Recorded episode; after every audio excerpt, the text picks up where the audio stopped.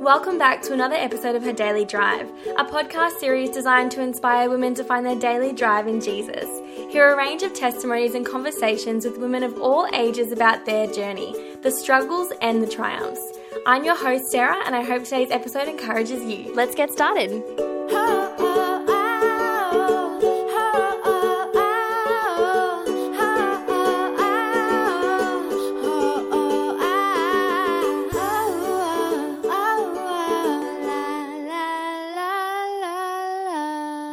Three types of people in this world those who love to create meals, which is me, those who love to enjoy it, and those who couldn't care less about food but love a good gathering with friends and family.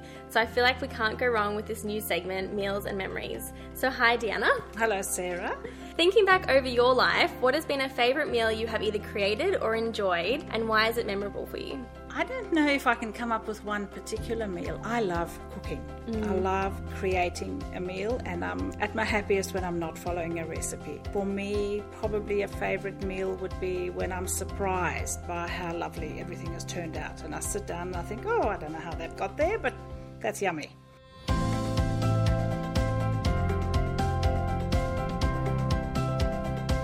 Deanna, thank you so much for joining us today. Before we dive into the topic, can you please tell us a little bit about your journey so far? Well, I have grown up in a Christian home. Certainly was schooled in Christian-based education. Went to boarding school as a 6-year-old from the farm and we went to church every Sunday. That was an expectation. But I think my relationship with Jesus really became for me a reality when my parents separated. I was mm. 13 years old and my parents got divorced. My father was an alcoholic. My mom just decided she needed to get the three girls and herself out of that situation. We were on holiday at a, at a different church and they had an altar call. And I thought, I do know Jesus as my savior, but I think I'm really going to need him now. I think I'm going to have to make him my number one. I don't have a dad in the house now my mum's going to be extra busy, and I'm really going to have to tap into Jesus at that stage. And I made a recommitment at that time, and really, upon reflection, probably my first serious commitment to having him as my savior and my leader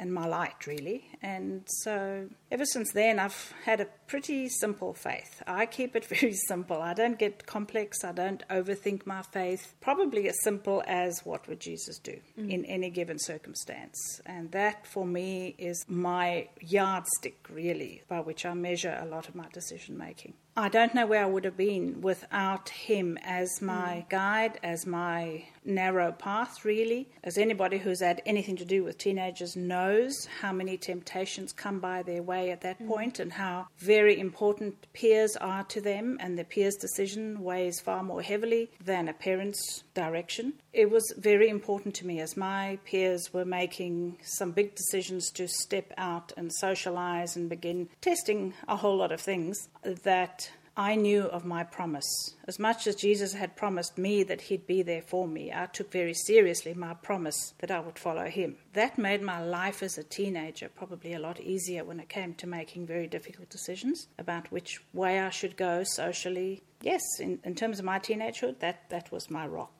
I have three beautiful children, all adult children now, and I'm married to Pierre. We've been married for 31 years. He has his version of why we're married, and I have my version. Do you want to tell us your version?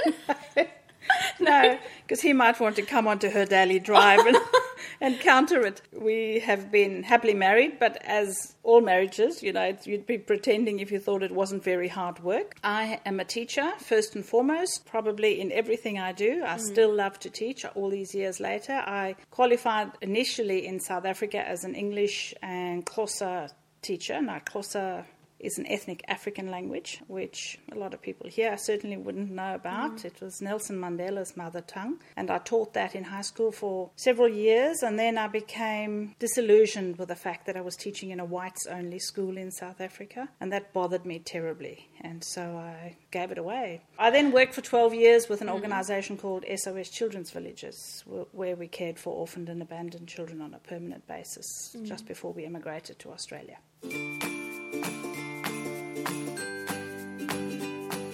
And Deanna, what topic are you going to share with us today? I have something which is still something very dear to me, and that was how our church family here in Australia reached out to us to include us in their families. Mm. Despite being very busy, when we emigrated in 1999, you leave your country, you leave your family, you leave your culture, your language, your background, your roots. And it's only when you get to the new country you realize I have no family. So, yeah. my topic that really that I thought we could chat about mm. is the importance of our church as our family. Why is it so important in today's society that we are actually a family as a church? In a funny kind of way, you know, everybody talks about how connected we are today, mm. how connected we are. We're a global village we are more connected than ever. When ironically, I think we're more disconnected than ever. I am concerned by the fact that so much of our communication today is voiceless, it's faceless, it's touchless, if there's such a word. And so increasingly, I think people are becoming more and more lonely. Mm. Despite us thinking we're connected and we know what's going on in each other's lives, I could probably tell you a lot about a lot of people's lives just through social media, but I haven't had a word to say to them. I haven't had them to my home, I haven't been to their home. I don't really know what's going on in their hearts. And so somewhere, something has to take responsibility for actually being the catalyst for being family for people. And in a city like the Gold Coast, you know, when we came here in 99, there were 260,000 people living here, and we're now just short of 600,000. It's an itinerant, transient community population. Everybody from the Gold Coast seems to be from somewhere else. Who are these people's families? Who's their support structure? Who's loving them despite their faults? So we live in this very glitzy city where everything must shine, everything must be happy. People come here in search of that stuff.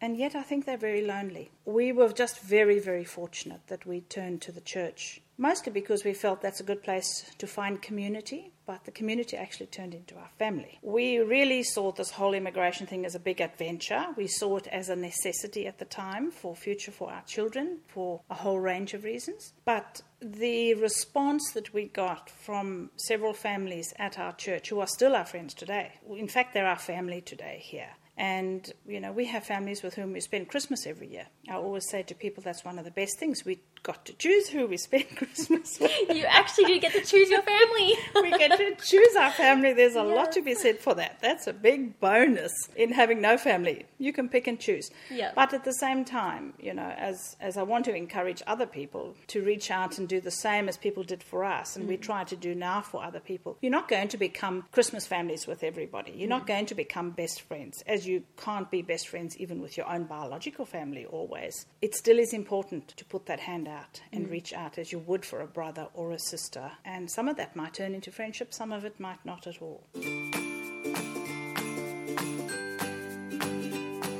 Deanna, what was your experience with actually reaching out to the church and them reaching out to you? Well, when we arrived in the January, we arrived two days before school started. We weren't familiar with the schooling system here at all. I didn't know which were the good schools. I did have an uncle living on the coast at the time, so people would say, Oh, but you did have family. In a funny kind of way, he didn't really get us as family, although he welcomed us as family and loved the fact that we had come over. He was a bachelor. He had not had children of his own. He certainly didn't have grandchildren. So we were a bit of a foreign entity in itself to him on where do we now fit in to his family. And so it wasn't as though we had anybody onto whom we could latch who had mm. similar values or similar ideals or needs for that matter. So our history told us that the church is where you're going to find this. So we arrived at the end of January, and by that Easter, we had sought out a church. And in those days, it was Robina Surfers Paradise Uniting Church. That's where we came, and it was just incredible. Fortunately, you don't know how tough it will be when you immigrate. That's a very good thing, and the less you know, the better. Because you arrive, you don't know anybody. You know, I would walk in the supermarket in those early days, coming from a job where everybody in the community knew me because I was doing PR work for the organisation mm. for whom I'd worked. So Pierre refused to shop with me because we wouldn't get a shopping done.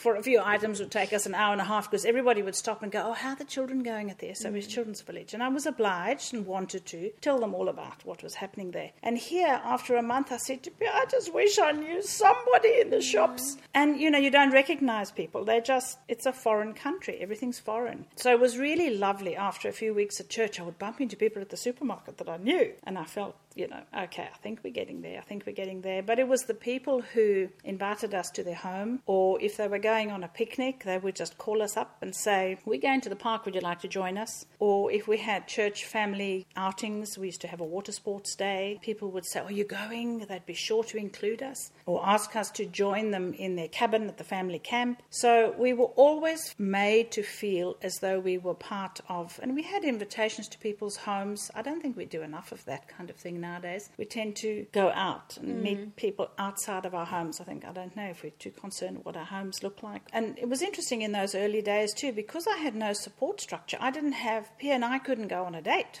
because mm. we had nobody to look after our children. Until we started saying, well, you know what, we're just going to ask so and so, who also has children, if they could have our children for the evening. And the first response, to, bearing in mind we live in a city like the Gold Coast where people might have come from Sydney or Melbourne or Perth, they were in the same boat we were. It didn't matter really, they were all immigrants to the city. And so the soon as we started plucking up the courage to actually ask people to help us, the more we found people were going, oh, thank heavens for asking me. I was so desperate to ask somebody, now I can ask you. And we started then looking out for each other's children. Mm. And I was helping a friend. She was doing night duty and she'd drop her kids off when she went to night duty and she'd fetch them in the morning. Or we would look out for each other. And if our husbands were away on business, we'd come round for dinner and the kids would come in their pajamas. I'm sure that still happens. I'm not in that category of lifestyle at the moment. Neither. My kids won't want to go pajama dinnering yeah. with me anymore. Yeah, I'm sure it still happens, but I, I just would love to see us let our guards down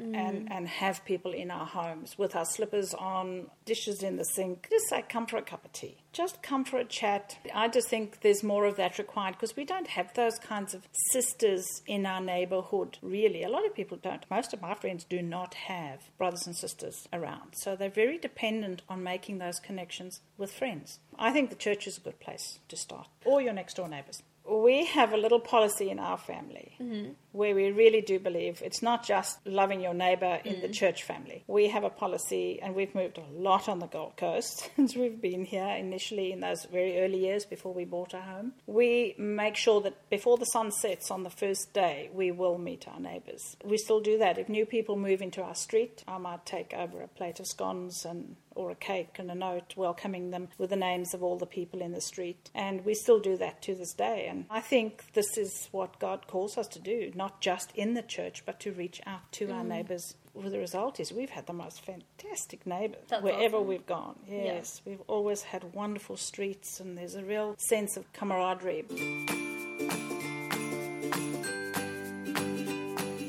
Does God have a perspective, and He obviously does, but what is His perspective on us, the church, being family fathers? I think we're instructed to do just that all mm-hmm. the way through, from start to finish. Probably more of the obvious instruction was Jesus sending out his disciples to go and do that. We are told to love our neighbor. Probably the most foundational instruction that we were given in the Bible is to love the Lord our God with all our heart, soul, and mind, and to love your neighbor as you love yourself. That's another topic for another whole day, but loving ourselves can be the challenge sometimes. But I do feel that sometimes if we love our neighbours, despite perhaps not loving ourselves on any given day, the response is sometimes enough to begin loving ourselves a little more. Yes, I don't think it's a question of whether God expects that of us or not. I think mm. that's the foundation on which our faith stands. And it's sometimes hard because we get a little bit self obsessed, we mm. get busy. I'm guilty of all of those things frequently. And it's the soon as I begin to think, you know what, just slow down, just look at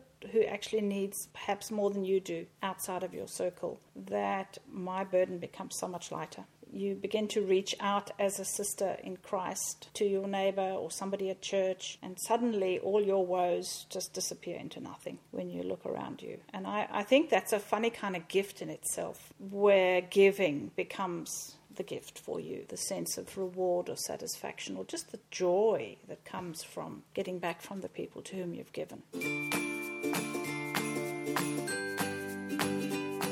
Are there any Bible verses that have inspired you along your journey? Well, I think before we moved to Australia and before I even began to think of the church as family, I was so concerned with giving up my family and sacrificing access to my family on a regular basis that I needed to focus on how was I going to get through this. And I resorted to what's probably my favorite Bible verse, if it's even possible to have one. Jeremiah 29, verse 11, where God says, For I know the plans I have for you plans to prosper you and not to harm you, plans to give you hope and a future.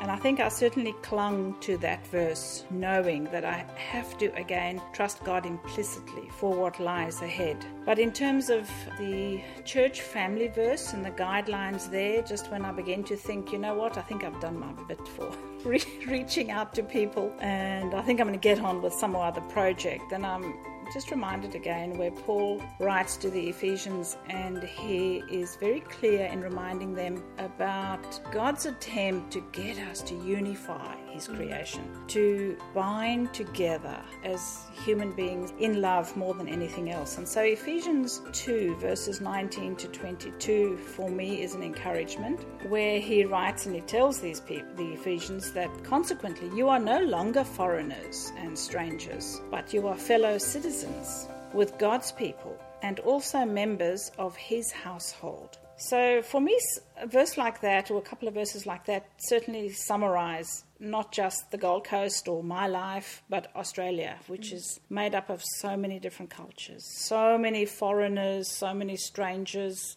If we could all just have this little thing running in our head that we are no longer foreigners and strangers, we are in fact now Australian, but even better, we are fellow citizens of, with God's people, and we are now members of His household, mm. which makes us a family which makes us brothers and sisters of the same kind and, and in his image and his creation. And if we just remember that, that he designed us and created us to be interesting, to be different. Imagine if we were all the same, that would be terrible. But at the same time, it's that difference that we're asked to embrace. Another Bible verse that comes to mind is when Jesus tells the story when they ask who your neighbor is, and he tells the story of the Samaritan. And it's not his own people who stop to pick him up in that story it's his opposition. It's the people who everybody would have expected would walk past. And so, while in a courtyard after a church service, we might be inclined to go to the people whom we like or the people with whom we can engage better, be that language, culture, background, or to whom we can relate because of our children's ages or our husband's interests or whatever the case might be. It's the marginalized that we're actually called to make extra time for to go out and stop for the very person for whom you probably would not normally stop. My friends have accused me of never wanting to talk to them. I think, well, I can talk to you another time, or we can. We know where to find each other. We mm-hmm. can do mm-hmm. that because I try very hard to try and sit next to people I don't know in church, or I will go up to talk to people I've not talked to before, or at a, a women's event, I will go and sit at a table very pointedly, sometimes with shock horror on the people's faces at the table, just to go and sit down to a young woman who looks like a mum who might just need a bit of encouragement, and that to me is part of trying to be a sister to people.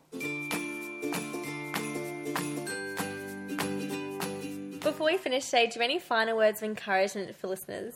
Well, I think I'd like to encourage them to say, you know, in days when you're feeling really down, you're feeling lonely, or you're feeling your family might be very far away, just connect. And sometimes we need to just remember that we can't always expect others to reach out to us. If we can just find it in ourselves to say, you know what, I'm going to make myself vulnerable, I'm going to let my guard down, and I'm going to invite somebody around for a cup of tea. I am going to reach out. Doesn't matter if you don't know them. Just have them round to your house and just tell them to bring half the menu. It doesn't matter. But just you reach out. And I think you might start seeing that the more you do that, the more your family will grow overnight. And within that family that grows, you will begin to work out who are going to be your closer friends. But if you're going to sit and wait for people to knock on your door, it might take a little longer. So I'd like to encourage people to take the first step, reach out and be a sister and a brother.